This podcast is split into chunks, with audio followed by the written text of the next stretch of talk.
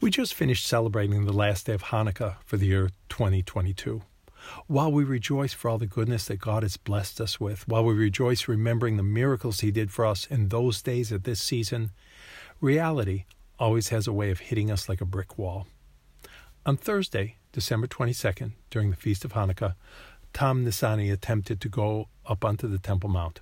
Mr. Nisani is director of Beyadenu, an organization that advocates for Jewish rights on the Temple Mount. His organization points out that Jews are severely restricted from even entering the Temple Mount, while Muslims have unrestricted access. Mr. Nisani tried to bring sufganiyot, special jelly donuts, one of the traditional fried foods uh, that we eat during the feast. He tried to bring these up on the Temple Mounts. Arutz Sheva News Service reported that the police officers would not allow Mr. Nisani to enter the site with the holiday treats. In fact, he was detained and taken to the local police station.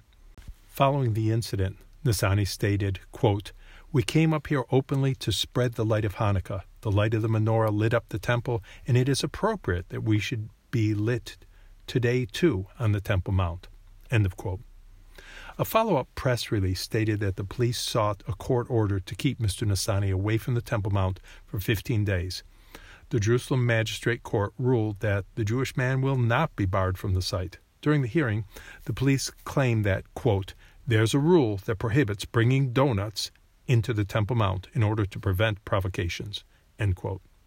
When the judge asked where the rule forbidding the introduction of donuts was found and published, the police sergeant replied he did not know where the rule was, nor who set the rule. Yes, we celebrate Hanukkah with jelly donuts, with dreidels, with latkes and candles, but the real celebration of Hanukkah is that the temple was liberated by the Maccabees. The brave Jewish soldiers rescued the temple so we could all worship the God of Israel in his holy house.